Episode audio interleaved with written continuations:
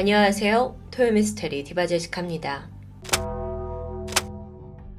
1996년 9월 9일 오후 4시 39분.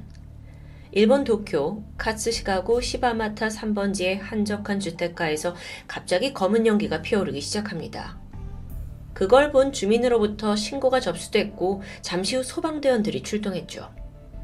그런데 현장의 상태는 예상보다 더 심각했습니다. 불길이 집안 전체를 집어삼켰고요. 뭐 거의 옆집까지 집이 막 분지려, 변지려고 하는 위급한 상황이에요. 소방대원들은 2시간 정도 사투를 벌였고 저녁 6시가 돼서야 겨우 불이 진화됩니다. 그 사이 2층짜리 이 주택은 전소되었고요. 양 옆에 있는 벽까지도 싸그리 불에 타버렸죠. 소방대원들은 어느 정도 진압이 끝난 후에 피해자가 없는지 즉각 안으로 들어가 보는데 2층에서 시신 한 구를 발견합니다. 21살의 코바야시 준코. 그녀는 집주인 코바야시 겐지 씨의 딸이었습니다. 이곳에 살고 있던 사람이고요. 이 시신은 2층 부모님 방에서 발견됐습니다. 셔츠와 반바지를 입고 있었고 옆으로 누워 있는 모습이었죠. 그런데 평소 아버지가 사용하던 여름용 이불이 머리 끝까지 덮여 있었습니다. 이불이 덮여 있다? 보통 불길을 피하려고 이불을 덮지는 않았을 텐데요. 맞습니다, 여러분. 구조대가 발견한 준코는요, 사실 입과 양손이 모두 테이프로 결박되어 있었고, 또 다리는 스타킹으로 묶여 있었어요. 또 손에는 저항을 한 흔적, 그 상처가 몇 개 보였고요. 성폭행의 정황은 없었고, 옷도 가지런했습니다. 폭행 흔적도 없고요. 다만, 얼굴과 오른쪽 목 부근에 6번 정도 흉기에 찔린 흔적이 있었죠. 부검을 했는데 중코의 기도나 폐에서 그 어떤 그을음이 발견되지 않습니다. 즉, 불이 나기 전에 중코는 이미 사망했다고 해석할 수 있겠죠. 정확한 사망 원인은 이 찔린 흉기로 인해 과다출혈 된 게 사인이었습니다.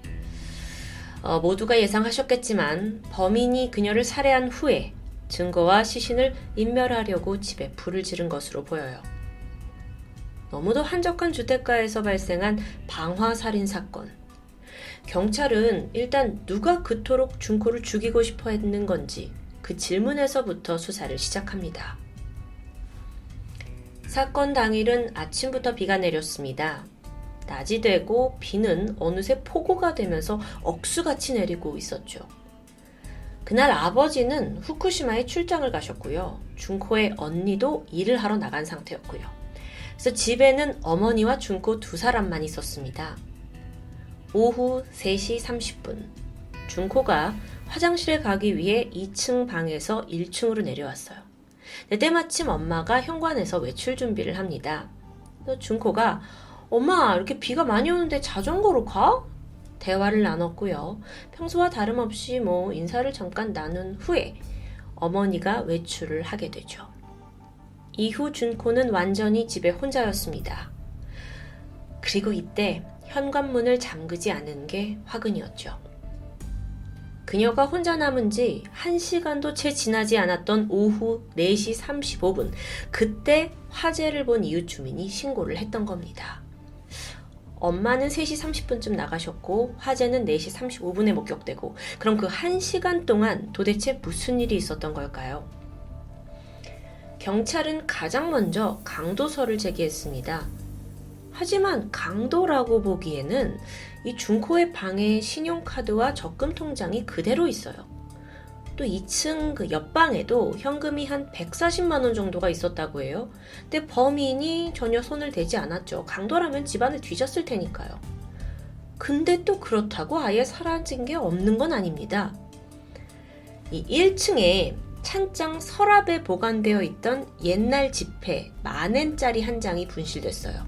이게 약 10만 원 정도 되는 금액인데요. 범인이 정말 단순한 강도였다면 눈앞에 보이는 현물들은 왜 전혀 건드지 않았을까요? 그리고 어떻게 그 찬장 안에 지폐가 있다는 걸 알고 굳이 그것만 가져간 걸까요? 이상한 점은 또 있습니다. 준코의 아버지가 평소 집에서 실내용 슬리퍼를 즐겨 신으셨다고 해요. 근데 하필 그 슬리퍼가 준코가 쓰러져 있던 그 방 앞에 가지런히 놓여 있습니다. 원래라면 아버지가 출장을 가셨으니까 이게 현관에 있어야 해요. 근데 왜 2층 그 문제의 방 앞에 있었을까요? 이 실내와 위치를 통해서 추적을 하던 중에 혹시 범인이 강제로 집안에 들어온 게 아니라 준코가 손님으로 원래부터 초대한 사람이 아니냐라는 가능성이 제기됩니다. 그러니까 손님이 오니까 아버지 실내화를 내주었고 준코를 죽이기 전까지 그 범인이 신고 있었을 거다라는 추측이죠. 근데 이게 또 이게 신고 방 안에 들어가는 것도 아니고 방 밖에다가 가지런히 놔둔 것도 좀 이상했죠. 한편 사망한 코바야시 준코는 어떤 사람이었을까요? 그녀는 일본 명문대 조치대학의 영어학과를 다니던 대학생이었습니다. 특이점이 있다면 사건이 벌어지고 사실 이틀 후에 그녀가 미국 시애틀로 유학을 떠날 예정이었어요. 어라? 그렇다면 혹시 범인이 일부러 그녀가 떠나기 전의 시점을 노린 건 아닐까요?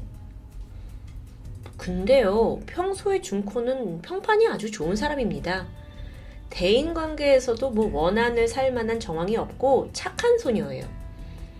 고등학교 시절부터 인기가 많고 친구도 많았고 그러니까 원한 범죄로 보기가 매우 힘들었죠.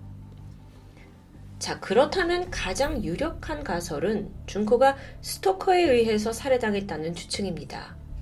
심지어 그럴 만한 근거도 있었죠. 사건 발생 열흘 전에 준코가 이제 미국에 가니까 송별회를 하게 됐는데 송별회를 끝나고 집으로 귀가하던 중에 웬 수상한 남자가 뒤에서 따라오는 일이 있었습니다. 그때가 시간이 자정쯤 아주 야심한 때였죠. 준코가 그걸 눈치챘고 결국 겁에 질려서 집으로 못 가고 다시 역으로 되돌아왔을 정도예요. 너무도 두려움에 떨었기 때문에 잊지 못할 날이었죠. 그럼 혹시 그 의문의 남성이 결국에 중코집을 알아내서 침입한 건 아닐까요?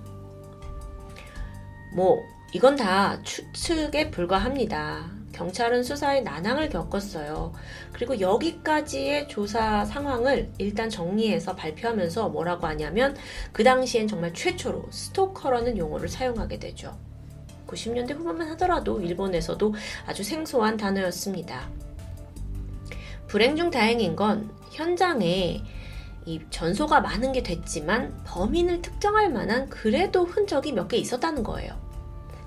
우선 그 중코를 덮고 있던 이불, 그 이불에서 중코의 것이 아닌 타인의 혈흔이 발견됩니다.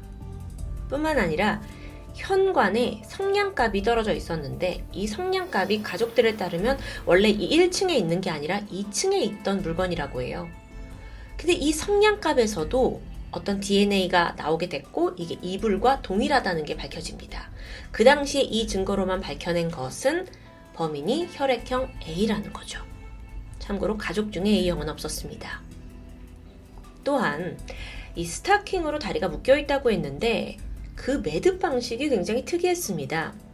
매듭이 일본의 전통 의복 기모노에 사용되는 카라게 매듭이라고 해요. 특수한 방식이죠. 근데 이게 기모노와의 연관성이 아니라 현대에 와서는 조경, 토목업, 폐지를 회수하는 작업에 주로 사용된다고 해요. 그러면 관련자가 이런 직업과 뭔가 연관이 됐을 가능성이 높아지죠. 경찰이 주목한 또 다른 증거품이 있습니다. 바로 준코 입에 붙어 있던 접착 테이프인데요. 처음에는 음, 경찰들이 이게 얼마 전에 이제 유학을 간다고 짐을 싸서 미리 보냈는데 그때 사용한 테이프인 줄 알았죠. 하지만 먼저 미국에 보냈던 그 짐과 대조를 해보니까 테이프가 다른 겁니다. 그러면 이건 범인이 가져왔다고 볼 수 있겠죠? 아, 근데 문제는 뭐냐면 이게 또 브랜드가 특이한 게 아니었어요. 아주 흔하디 흔한 테이프였기 때문에 뭐 출처를 가지고 용의자를 가려낼 수는 없었고요. 그런데 이 접착 테이프에서는 또 다른 특이점이 남아 있었습니다. 테이프에 털이 붙어 있는 거예요. 그것도 세 개, 각각 다른 종류의 개털입니다. 중고의 가족들은 개를 키우지 않았거든요. 과거에 큰 적도 없고요. 그럼에도 불구하고 개털 3개가 여기 안에서 발견됐다? 자, 이걸 통해서 뭘 우리가 추정할 수 있냐면 범인이 평소에 다양한 종류의 개들과 가깝게 접촉하는 환경에 있다는 것을 의미합니다. 어, 전반적으로 그가 이 테이프를 직접 들고 평소에 쓰던 테이프를 들고 준코의 집에 침입했다라는 점에서 사전에 철저히 계획된 범죄라고도 볼 수 있겠죠. 그럼 어쩌면 어머니가 나가는 그 시간을 노린 걸 겁니다. 자, 이렇게 증거를 가지고 여러 가지 단서들이 하나씩 풀어나가지는 듯 했어요. 근데 또 모순적이게도 현장을 좀 더 자세히 보면 당최 이해할 수 없는 부분들도 존재합니다. 사건 당일, 준코의 어머니는 분명 현관문을 잠그지 않고 집을 나갔다고 기억합니다. 근데 화재가 나서 소방대원들이 그 안에 진입을 했을 때는 현관문이 굳게 잠겨 있었어요. 문고리에서 지문은 검출되지 않았고요. 그럼 뭐가 궁금해지냐? 범인은 어떻게 빠져나간 걸까요?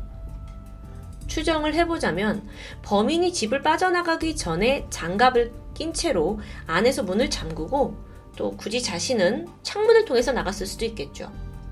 혹은 정말 준코가 범인을 집에 초대했고 그를 집에 들인 후에 스스로 문을 잠갔을 가능성도 배제할 수 없습니다. 많은 게 헷갈리죠. 또 이 사건에서 정말 제일 특이한 건 범인이 불을 지른 위치입니다. 자, 여러분 기억하시나요? 준코를 이제 범인이 살해를 했죠. 그리고 어디에 두었냐면은 2층 부모님 방에 이 시신을 뒀어요. 그런데 실제로 이 동선을 확인해 보면 범인이 2층에 있던 성냥을 집어 들더니 굳이 1층으로 내려가서 동쪽에 있는 어떤 그 일본식 다다미방 벽장에다가 불을 붙이게 되죠. 여기가 불이 시작된 지점이에요. 이 추정이 왜 가능했냐면 1층에 있던 컴퓨터가 완전히 불에 탄 채 발견됐기 때문입니다. 불은 1층에서 시작됐습니다. 어라, 중콘 2층에 있었는데 전문가들은 이 점이 굉장히 이해하기 힘든 지점이라고 해요. 왜냐면 보통의 살인범들이라면 그 현장 증거를 없애기 위해서 2층에 먼저 불을 질렀을 겁니다. 근데 왜 굳이 살해 현장과 굉장히 먼 1층, 그것도 더 외진 동쪽 방에다가 불을 지른 걸까요? 일각에서는 음, 그 이유를 막 생각을 하던 끝에 불이 난 이후에 뭔가 사람들이 구조를 하러 들어오거나 또는 소방대원들이 돌아올, 들어올 건데 그렇게 쉽게 하지 못하게 하려고 어, 1층에 불, 불을 지른 게 아닌가라고 추정을 합니다. 실제로도 소방대원들이 이제 1층에서부터 불이 활활 타올랐기 때문에 진압, 진입이 굉장히 어려웠다고 해요. 근데 여러분, 이런 수법들은 일반인들은 잘 모르지 않나요? 1층하고 뭐 2층 중에 어디에 불을 질러야 할지 일반인들은 잘 생각하는 문제가 아닐 것 같은데요. 그렇다면 범인에게는 방화의 경험이 있는 사람이다 라고도 볼 수 있겠죠. 어쨌든 지금도 제가 참 여러 가지 증거들 그리고 그로 추론할 수 있는 정황들을 말씀드리는데 오히려 이런 부분이 수사에 큰 혼란을 야기하기도 했다고 합니다. 목격자요? 목격자도 있었죠. 화재 전후에 중코 집 근처에서 수상한 사람을 봤다는 제보가 여럿이었어요. 한두 명이 아니에요. 이걸 좀 시간순으로 볼까요? 먼저 사건 3일 전입니다. 40대 중년 남자가 이 동네를 어슬렁거린다는 제보가 있었어요. 특이한 건 이 남자가 남의 집 대문 앞에서 라이터를 탁탁 껐다 켰다 하는 아주 수상한 행동을 하는 겁니다. 그래서 주민이 그를 내쫓기도 했고요. 음, 방화 사건이다 보니까 연관성을 지어볼 수 있겠죠? 또 있습니다. 이건 사건 전날 새벽이었는데 20대 후반인 한 남성이 자전거를 타고 막 큰 소리를 지르면서 동네를 소란스럽게 합니다. 근데 그때 뭐라고 했냐면 웃기지 마 죽일 거야 뭐 이렇게 소리를 치면서 난동을 피우는 거예요. 어, 그러다 갑자기 군가를 부르기도 하고요. 하여튼 이 사람이 수상한데 좀 제정신이 아닌 것처럼 들리기도 했습니다. 그 다음으로는 사건 당일 오후 4시. 그 중콘의 집 근처에 있는 지하철역에서 한 중년 남성이 행인에게 길을 묻게 돼요. 근데 그 길이 어디였냐? 시바마타 3번지, 중코의 집이 있는 곳이었죠. 이때 남성은 검은색 우산을 쓰고 있었고 어깨에 가방을 메고 있었습니다. 그런데 비슷한 시각, 그러니까 오후, 같은 오후 4시쯤에 한 수상한 남자가 피해자네 집 앞에서 우두커니 서서 그 집을 빤히 쳐다보는 게 목격됐어요. 너무 소름 돋죠. 너무 소름 돋죠. 아니, 사실 아는 사람 집이 아닌 그렇게 빤히 쳐다볼 일이 없을 텐데요. 이 남성이 한 50대에서 60대로 보였다고 합니다. 근데 옷이 달라요. 황토색 겉옷에 검은 바지를 입고 있었죠. 신장이 150에서 160 정도 작고 마른 체격이었습니다. 끝이냐고요? 아니요. 다음으로는 화재 후에도 목격담이 있어요. 오후 4시 반에 이미 집에 불이 붙어 있는 상황이죠. 근데 이때 하얀색 장갑을 낀 한 20, 30대로 보이는 젊은 남자가 중코 집 쪽에서 시바마타 역을 향해서 빠르게 달려가는 모습이 포착됩니다. 이게 왜 사람들이 기억에 남았냐면 비가 막 억수같이 오는데 우산을 쓰지 않았고요. 무엇보다도 그때 무더운 날씨에 장갑을 끼고 있는 게 더 수상했죠. 오, 참. 이 수상한 남성들이 이렇게 많은 사건도 참 흔치 않은데요. 이 중에 범인이 있을까요? 그럼 경찰은 이들 중에 누구한테 주목을 해야 될까요? 다 동일인인 것 같지 않아요. 어, 일본 경찰은요, 결국 이들 중에서도 현관 앞에서 왜 이 집 이렇게 빤히 보고 있던 그 황토색 옷의 남자를 유력한 용의자로 지목했습니다. 일단 뭐 사건 발생 시각과 가장 가까운 시각에 그 집 근처에 있었고 또 집 본다는 것 자체가 수상하죠. 그래서 경찰은 목격자 진술을 바탕으로 몽타주를 만들었고 이걸 배포하면서 추적하려고 합니다. 사진 속에 바로 이 모습인데요. 어, 좀 특이하죠. 목격자가 그 사람의 옆모습만 봤는지 안타깝게도 정면 몽타주는 만들 수가 없었어요. 어, 근데 정면이 아니라 이렇게 측면 몽타주만 가지고 이 사람을 찾을 수 있을까요? 좀 한계가 있을 것 같은데요. 결정적이게도 이 수상한 남성이 그 집 앞에서 빤히 쳐다본 이후에 어디로 갔는지 뭐 거기에 대한 추가 제보가 없습니다. 몽타주가 배포된 후에도 없었고요. 사실상 이 남자가 범인이라고 단정 지을 수도 없는 상황이고요. 답답하죠. 참 이 사건 현장 곳곳에 증거도 많고 목격자도 많아요. 심지어 DNA도 발견됐어요. 그래서 경찰이 그 당시에는 좀 해결할 수 있을 것 같다 라면서 시간 문제라고 생각했고요. 하지만 결론적으로 이 사건은 미제로 남게 됩니다. 사건의 공소시효가 끝나는 2011년이 되도록 범인이 거의 뭐 제대로 특정되지도 않았다고 해요. 그나마 극적으로 만기 1년 전인 2010년에 일본에서도 살인사건 공소시효가 폐지되었고요. 그러면서 지금까지 경찰의 이유수사 파일에 남아있게 되는데요. 이제는 이 사건이 26년 이상이 지났습니다. 하지만 여전히 일본에서 많은 사람들이 기억하는 사건이라고 해요. 특히나 일본의 3대 미해결 사건이라는 타이틀로도 알려져 있죠. 그러니까 이게 왜 사람들이 많이 기억하냐면 증거가 많기 때문이에요. 근데 그럼에도 불구하고 결정적으로 매듭을 풀지 못한다는 게 너무 답답한 거죠. 그리고 더 사실 답답한 건 그래서 왜 죽였냐는 거예요. 정확한 살해 동기를 여전히 알 수 없습니다. 금품 가져가지 않았어요. 준코를 성폭행하지도 않았어요. 정말 이 범인은 남의 집에 그냥 랜덤으로 고른 이 남의 집에 어떤 여성의 스토킹 범죄를 일으키려고 간 걸까요? 아니면 그냥 누구라도 좋으니 무작정 살인을 저지르자라는 사이코패스 가능성이 있죠. 하지만 풀리지 않는 문제가 됐고 26년간 미궁에 빠져 있습니다. 어, 코바야시 준코 그녀는 생전 국제 기자가 되는 게 꿈이었다고 합니다. 전 세계를 돌아다니면서 생생한 현지 소식을 전하고 싶다는 포부가 있었죠. 그렇게 일찍이 유학을 결정해서 영어를 배우고 미국의 저널리스트가 되고 싶어 했죠. 그 꿈을 펼치기 불과 며칠 전 끔찍한 죽음을 맞이한 준코. 풀지 못한 일본의 3대 미제 사건은 여전히 미궁에 쌓여 있습니다.